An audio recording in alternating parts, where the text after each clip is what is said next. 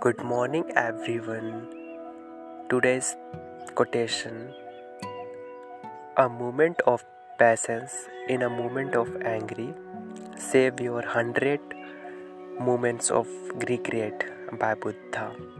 This is a very beautiful quote of the of after listen this mind giving peace we have uh, not need understand so deep it's give us immediately calm and peace it's very simple so please keep in mind this beautiful quotes it's help you lifelong ये this is ये बहुत ही अच्छी coat है मतलब इसको समझने की कोई ज़रूरत नहीं यदि आप इसको एक बार सिंपली देख पढ़ लें या देख लें या सुन लें तो ये आपको, आपके अंदर तक एक ही बार में चली जाएगी।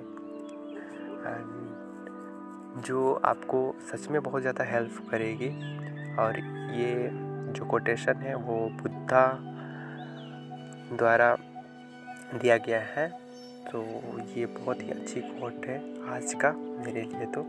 और इससे मैं यही सीखता हूँ कि मैं जब भी गुस्सा होता हूँ तो उस टाइम पे मैं अपने आप को जस्ट काम या फिर उस उस मोमेंट में मैं कुछ करता ही नहीं हूँ या कुछ करना ही नहीं चाहूँगा।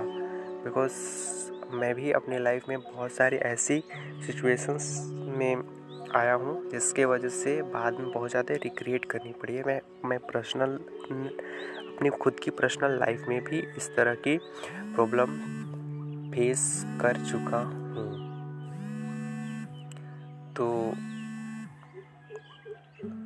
तो आप लोग को उम्मीद करता हूँ कि ये कोटेशन अच्छी लगी होगी। तो मिलते हैं अगले कोट के साथ। नए दिन पे। तब तक के लिए bye have a good day